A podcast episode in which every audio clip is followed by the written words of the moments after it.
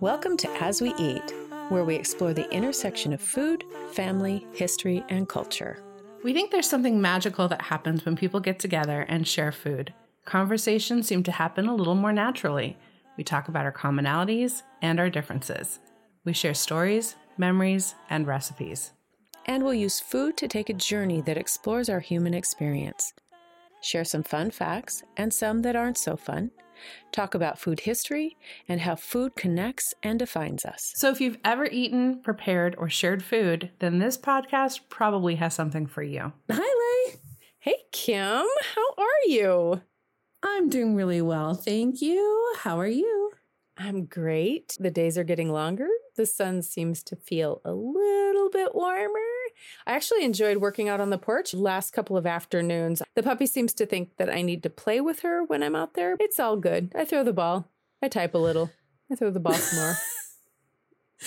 I am spending my time. I don't have anything fun to say about how I'm keeping myself these days. Hmm. Um, it's not bad. It's just busy. Busy's good sometimes too. I'm one of those people that likes to be busy, frankly. I did have fun this weekend for Pi Day. I created the apple cream pie that debuted on Post Secret a couple of months ago. It was interesting to make. I totally misread the recipe. So I, for the second time, misread the I, re- I was going to say, I thought you told me this Yeah. once before. this is my second fail. Semi. This one was more of a semi fail. The first was an absolute fail. This was a semi fail. So maybe the third time I make the pie, it will actually be a success. And this time I overlooked the fact that you're supposed to bake it in a deep dish pie crust, not a deep dish pie dish. so I basically made the filling. It was gluten free. It was completely not gluten free because it has Oh. two tablespoons of flour in it. Darn. It's tasty though. It's a tasty dish. It's, it's apple pie. It wasn't anything shocking. I think the big difference was that it was a grated apple, not sliced apple. Oh, interesting. So, what is Post Secret? Oh, I'm so glad you asked. Post Secret is a website and and and a community that has grown up to surround it. Started by Frank Warren, but it is a site or a project where people can mail in their secrets and Frank posts them.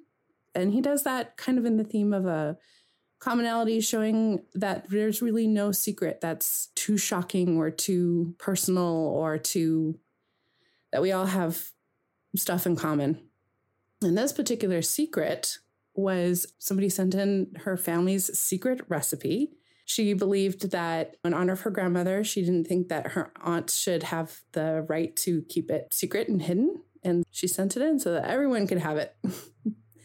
so there's that act of the sharing the recipe that is pretty bold and pretty interesting. And it, even if the apple pie itself may not be that spectacularly unique, the act of sharing a secret family recipe, that is really what's notable about this. This woman who sent it in was very fond of her grandmother. I'm assuming it's a woman, might be a man, and they wanted to honor their person by sharing a recipe. Last week, we talked about Nowruz. A lot of the conversations that we had were around those heritage recipes being passed down. It was such a tradition for these recipes to be handed down and to become part of the celebration of Nowruz, which is the Persian New Year. And this week, we're going to be sharing what we've learned about another spring celebration that really does have a lot of heritage behind it and a lot of tradition behind it. This one also celebrates new beginnings, but the celebration is about the beginning of a new nation. And I'm sure that a lot of our listeners know exactly what we're talking about. But those of you who don't and who are still wondering, what is this spring holiday about a new nation? We're talking about Passover. And essentially, Passover is the celebration and commemoration of the deliverance of the Israelites out of Egypt and into the promised land. When I was researching Passover, I came across this passage from Exodus 12, and it's it's condensed a little bit. It's not the whole passage, but it makes some commandments related to Passover, and it goes something like this. The Lord said to Moses and Aaron in Egypt, This month is to be for you the first month, the first month of your year. Tell the whole community of Israel that on the tenth day of this month, each man is to take a lamb for his family, one for each household. And then God further describes how you're supposed to choose the lamb, and that if you have a neighbor who doesn't have a family that's big enough to consume an entire lamb, that you're supposed to share your lamb with them. And then he goes on to say that same night they are to eat the meat roasted over the fire, and it had to be roasted, along with bitter herbs and bread made without yeast. Eat it in haste. It is the Lord's Passover. Part of Passover was that literally God was passing over the kingdom of Egypt. And if you had sacrificed the lamb and you had painted the doorframe of your home and you had followed these commandments, then the Lord would spare your firstborn. Otherwise, the firstborn of everybody and everything was killed. So the Lord passed over that night. He killed the Pharaoh's firstborn. He killed the firstborn of the livestock. He killed the firstborn of even the prisoners. So no one was saved from this, unless, of course, you had followed the commandments that he had put down. The other thing that was really interesting to me about this hmm. commandment to celebrate the Passover was that there were specific directives on what was eaten and how it had to be eaten. Mm-hmm. And there was lamb, there was bitter herbs, there was unleavened bread. And all of these still play a really significant role in the rituals of Passover. And much like the Haft-Seen table of our Nowruz episode that aired last week, Passover has a table that's very central to the rituals that are observed during this event. One of the things that I found that was super beautiful about this table is that in Hebrew, the word for table is shulchan, and it means a place of kindness or a place of grace. Isn't that beautiful? That is so beautiful. It is. I just, it just made my heart happy. Right? In an article on the International Fellowship of Christian and Jews website, they explained the Passover table as a place where we share our story as a people. And these foods help us to do this. We speak and listen and we're nourished body and soul. And although this is specifically about the Seder table, I have to say that this really speaks to the purpose of our podcast. Absolutely. We want to bring people to our table of grace and kindness to share our stories. And by our stories, I mean our stories. I mean, as the greater community and nourish each other by speaking and really, really listening. And I just, it just, again, it just made my heart so happy when I read this that's the first thing I thought too was that, oh, that speaks to our purpose and everything that you and I hold dear, that a lot of people hold dear, that sense of family, of community, that the table represents that heart of the house yes. where everyone gathers together and has a place, figuratively and literally. Exactly. Exactly. So, that. speaking of tables, I know that you did some research on the Seder table, and I want to know what you found oh, out. Yeah. So, I am so excited to talk about the Seder table. And I have to say that researching this episode took me right back to childhood days that I spent in Santa Monica, California. I was an elementary school student at Franklin Elementary, and a huge percentage of my school was Jewish, is Jewish. I'm assuming most of them are still Jewish. and so we actually learned a great deal about the holiday in the classroom. And uh, these are fond memories for me. As I mentioned before, my best friend, Rebecca Schneider, I learned a lot from her and from her family. It, it, was really nice to revisit those memories, in addition to actually learning a lot more that I didn't learn back when I was a kid. My favorite part about Passover is Seder.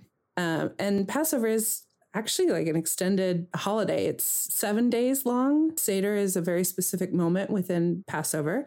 I particularly am fond of the Seder plate because it is full of tradition and history and symbolism in a way that I find it's really special and unique, and mm. yet reminds me of Nowruz and other holidays spent gathered around the family table. So I'm going to talk about the Seder plate, its arrangement, and basically its role in the overall Seder ritual. Seder, which is a Hebrew word for order, actually, itself is a very special ritual where the family gathers together at the family table. And again, this is not unlike Nowruz or Easter, to specifically retell the story of the exodus of Israelites from Egypt. And part of this ritual retelling specifically involves a Seder plate that contains six items that each have a significance in the retelling of the story.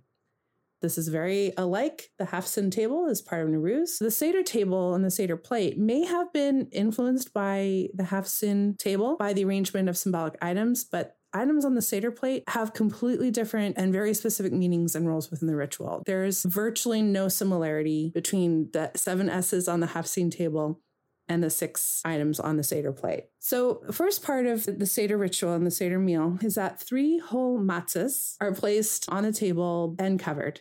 And then on the Seder plate itself are arranged the following items. Zeroa is represented by a roasted chicken neck or a shank bone. And this symbolizes the Paschal lamb, which would have been the roasted lamb sacrifice made at the Temple of Jerusalem, which is roasted and eaten by the family exactly as you described it. Since the Temple of Jerusalem no longer exists, that part of the tradition cannot be fulfilled.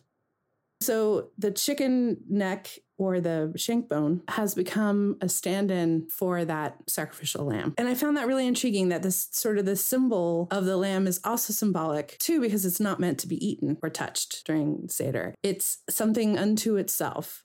And this is also really in contrast to things that we've talked about before, where people are eating food that allows them to take on the qualities of mm. the, the things that they're eating. Next on the plate is betza, and this is a roasted hard boiled egg, symbolizing a festival sacrifice that would have been offered at the Temple of Jerusalem. And where we've talked extensively before about the egg symbolizing new life or fertility, in this context, the egg represents mourning for the lost temple. It's the first thing that mourners eat after the funeral. It is not that joyous fertility, new life concept. As I said, it's actually one of sorrow. And we're going to come back to that because it, it has a very specific moment in the Seder meal. Also on the plate are bitter herbs called maror. This symbolizes the bitterness of slavery. Ashkenazi tradition uses romaine, endive, or grated horseradish to fulfill this particular mitzvah. There's also a sweet, dense mixture of chopped nuts, grated apples, cinnamon, and sweet red wine that's mixed together to represent haroset, and this mixture particularly resembles the mortar that the slaves were made to use by the pharaoh in order to build buildings. Next is karpas, and that is a fresh green herb or vegetable, typically parsley, but in some traditions, actually, it could be green onion or potato. Hmm. And that is dipped into salt water, which is then shaken off the salt water represents tears and, and sadness. There are more bitter herbs on the plate called hazaret, and that might be onion or romaine as well. And that is meant to be eaten with paresh or hallel sandwich. And I will get to that as well. And there's a lot of wine. There are at least four cups of wine is going to be drunk per, during Seder. Per person. Per person. Yes. yeah. It, so every yes, every for every person you have at the Seder table, and you should have many because your family is meant to be together. There's wine but there it's not all drunk at once. There are specific moments in the meal where you are meant to drink the wine. The three matzah are a very symbolic item used during seder and they're not necessarily part of the plate, but they are part of the, the meal. And basically, it's an unleavened bread made from wheat, barley, oats, rye, or spelt, and water only. This is a very specific requirement. What I remember learning about matzah was that during the Exodus, when the Israelites were leaving Egypt, they carried dough on their backs, and that was baked dry and flat in the heavy sun. Matzah is an incredibly special component for Seder, and it it's called many things. It's called bread of affliction or poverty because it mirrors what the slaves were given to eat. It's called bread of humility because it is a very humble food. It's also known as the bread of faith and the bread of healing. So this this one component carries so much ritual and importance to the people eating it. It's a very basic. Matzah doesn't have a lot of flavor. It's definitely got a very particular texture, and yet it means so much. Mm to so many people. So the Seder ritual traditionally begins with a blessing over wine. This is known as the Kaddish. It's traditional to have someone else fill your cup with wine and that everyone says the sanctifying prayer together. At other times of the year, one person would say Kaddish for everyone present. Mm-hmm. This is the time when it's a communal activity, a, a moment of like just sheer unity. I think that's beautiful. The next step is that you wash your hands. There's usually a special pitcher and bowl for this. So you wash your right hand first twice, you wash your left hand twice, and then you dry them. The next thing to be eaten at Seder after the blessing is the karpas. And again, this is that fresh herb dipped in salt water. Karpas symbolizes hope and renewal, and the salt water symbolizes sorrow and tears.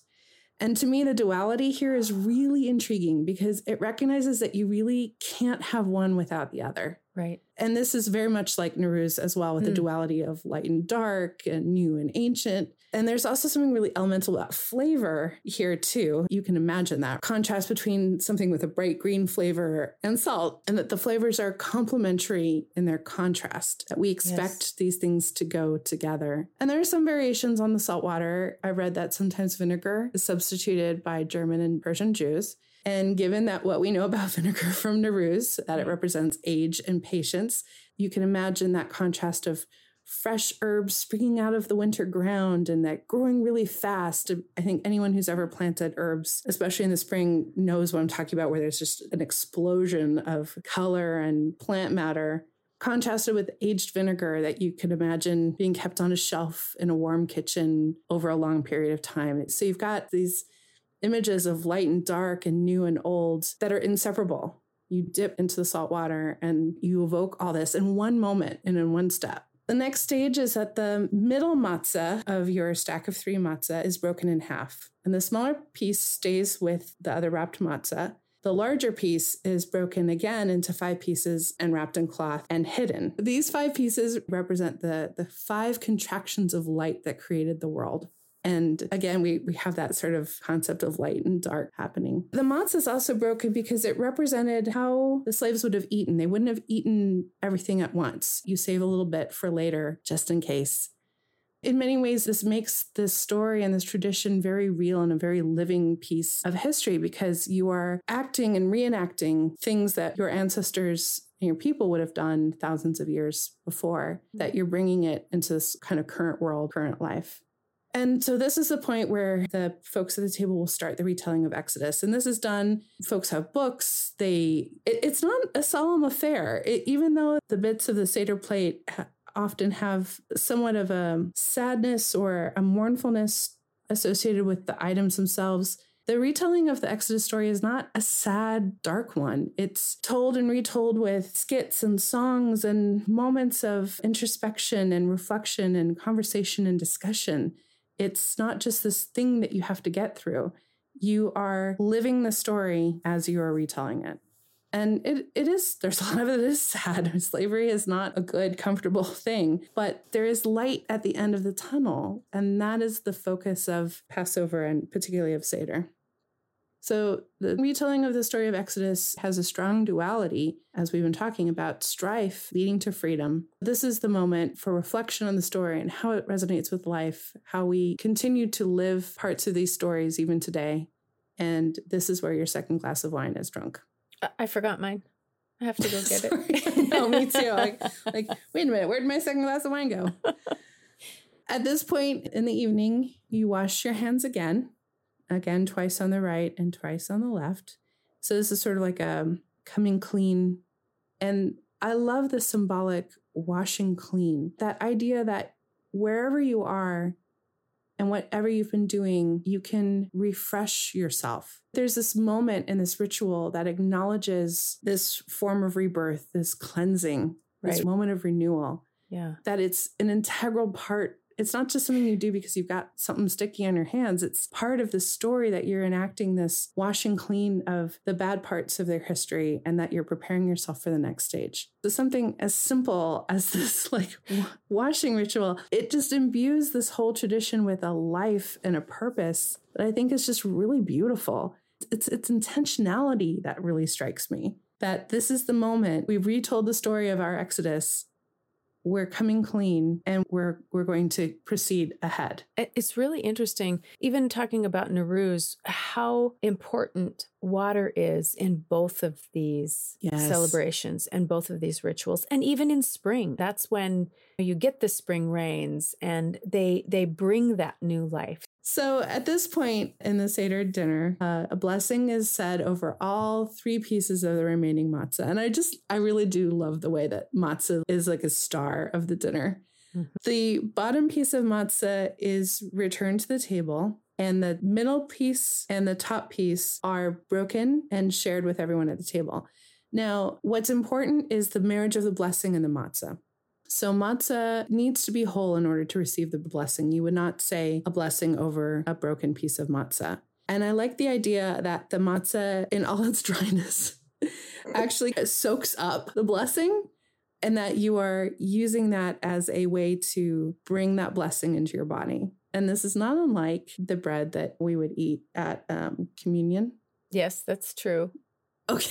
that is true. But I do have to say that in this article called Don't Eat Off the Seder Plate and Other Tips for Non Jews Attending the First Seder, the first thing he said was do not compare matzah to the communion bread. I'm so sorry. I don't mean to do that. I just to yeah. Remember, I'm the heathen. To be clear, I am in no way insinuating that matzah is akin to the body of Christ. I, I am well aware that there are vast differences between those concepts. I, I do not mean to conflate them by a long shot. I'm thinking of food as a vessel for a blessing. At this moment, we've eaten the middle and the top matzahs. Mm-hmm. We have one whole, beautiful, perfect matzah left on the table. So at this moment, the maror bitter herbs are actually dipped into the haroset, which is that sweet mixture that resembles mortars. And the goal is to taste the bitterness, not to obfuscate it at all, but that you mix it with a little sweet. And again, this is symbolic of life, right? You're going to have your bitter moments, and hopefully you can temper them with some sweetness. Or conversely, you're going to have your sweet moments that might have a little tinge of bitterness to them. You cannot have one without the other. After that point, we next break the remaining matzah into two pieces. You place the hazaret, which is the other bitter herb, between them, dip it into the haroset, and eat. That's the halal sandwich. And then finally, before the rest of the festive holiday meal begins, the roasted egg is dipped into the salt water and eaten. And again, the roasted egg is symbol of a festive sacrifice, but it's also a symbol of mourning for what was lost. And this includes on a greater scale, the loss of the Temple of Jerusalem. But on a personal level, it could be a moment of mourning, of acknowledging loss that happens through the year. Or even the loss of the previous year. I read where the egg was also symbolic of the circle of life. You're mourning what was lost, but there's also this movement forward in that circle of life. That's true. I did like the fact that the egg wasn't this all perfect, wonderful fertility, new life symbol, that there was recognition that life is cyclical. I liked that the egg had a gravitas, a shadow side to it, if you will. Yeah. Now you have your feast, your festive holiday meal. The Seder plate is set aside and you eat well. You feast until you're full. And then comes the afikomen. You hunt for the five pieces of matzah that you had set aside earlier. This is akin to five pieces of light in the creation of light. You're meant to be satisfied by the food that you've eaten at the table. This is the finale that you're inviting in a life force into your body so that it's beyond nourishment. I just like the idea that you're inviting light into your body. I just thought that was really cool. I did encounter a modern addition to the Seder plate, which is an orange. And the orange represents the fruitfulness of all Jews, especially when those who are traditionally in the margins, women and people who are gay or lesbian, are allowed to be active within the Jewish community. That there's a wholeness and fruitfulness to the community when everyone is included. And this idea originates from Susannah Heschel, who is a scholar and the Eli M. Black Distinguished Professor of Jewish Studies at Dartmouth. She started this custom in the early 1980s in response to feminist critique that women were not given enough of a role and presence in the Jewish community. I also found another more modern addition, and this is Miriam's Cup, and it's to honor women. Oh, and oh, this, yeah, it celebrates Miriam's role in the deliverance of the Israelites. And Miriam was Elijah's wife. And it took me back to our Purim episode when I was talking about the three qualities that Esther had, typically related to the patriarchs of the, the lineage. But I spun that a little bit and I wasn't trying to be sacrilegious in any way, but I did want to point out that women are very important in these stories and i think that they're often yeah. forgotten i really loved that inclusion of miriam's cup mm-hmm. so this was from reformed judaism so obviously like you said very modern, probably non traditional, but I did love the thought of honoring the women that were part of this story because they were a significant part of the story. And it speaks to the idea that this tradition is a living tradition, that it is intentionally meant to make sure that this Jewish history is not forgotten, that it's not made dusty and archaic and something that happened in the distant past, that it's actually part of everyday life, that we have these moments hmm. of trial and tribulation, but ones that ultimately lead to freedom and liberation. Right. So, by being additive to the story, to truly encompass every member of the community, to acknowledge that every member has a role and a function, I think is, is really important. I agree. So you talked about the afikomen, which was the three pieces of matzah that were hidden. It really reminded me again of our Mardi Gras episode yes. and king cake and potato with a colcannon and the kids search for this and whoever finds it receives a prize. It's just been so fascinating for me as we're going through each of these holidays and talking about different ingredients and different foods, how so much of this is so interconnected. And it mm-hmm. just really provides so much validation to the point that we really are so much more alike than we really are different. And I just, I love that part of it. Yeah. One of the things I love about the Seder plate and the Seder tradition is that food is used for storytelling. Yes. We have these symbols and and some of them are universal and some of them are not, but that it becomes a communicative tool. That so much is communicated in having a roasted egg on a plate mm. that it seeps into the history or the history seeps into the object and that it, it becomes part of the story that you can't tell the story without having right. this food around. There's no substitute you can just put a picture of an egg on the table and call it good. You know, that you have to have the egg, you have to have the herbs, you have to have the salt water or the vinegar. You have to have the shank bone, even if you're never going to eat it or use it or touch it, the sweet haroset. Yeah. All of that is integral. Hmm. So I have a, this isn't a, a Kim morbid food fact. no. Macabre. It's not a Kim macabre food fact, but it is a fun food fact. Okay. About the Haggadah. We haven't really talked much about the Haggadah, but it is a very important part of Passover. And yes. it is literally a text that includes the story of the Exodus. It has prayers in it and it has some commentary in it. And most of the Haggadahs that are used today have been published by Maxwell Coffee Company. Really? Really? Yes. So back in the 20s, Maxwell House Coffee was perplexed by the fact that there had this reduction in sales during Passover. And what they discovered is that because they had the word bean on the can, it was confused with the hametz, which are the restricted foods that you cannot eat during Passover. And that includes anything that might sprout or ferment. What scholars think is that because when water is added to beans and they swell, that there's this perception of leavening. So you couldn't have beans. Interesting. Yeah.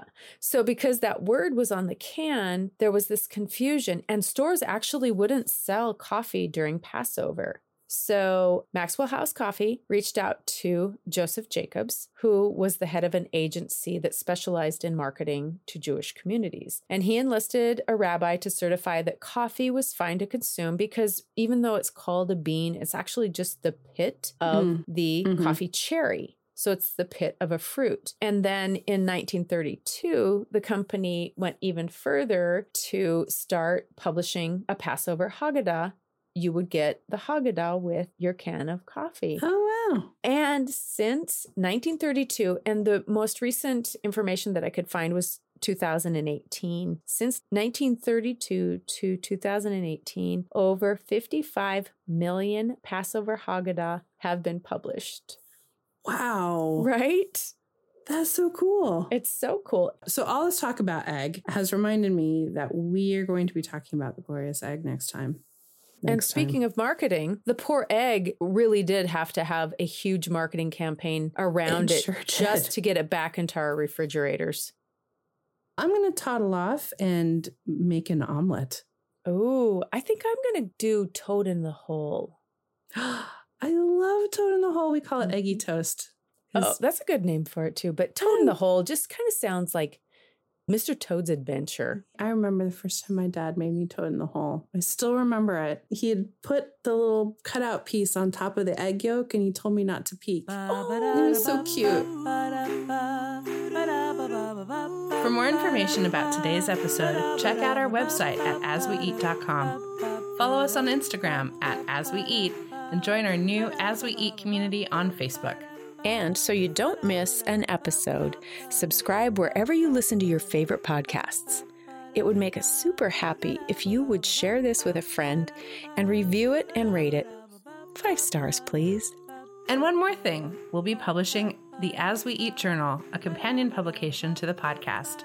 We'll take you behind the scenes, dig deeper into food lore and history, share recipes and amazing photos, and so much more. Make sure to sign up on the website for updates. Oh, and one more thing. We also have a Patreon page where you can support us by becoming a patron. We've created an exclusive podcast for our patrons called Recipe Box Roulette. We think you're really going to love it. You've been listening to As We Eat, a multimedia project recorded and produced by Leigh Olson and Kim Baker. Obviously.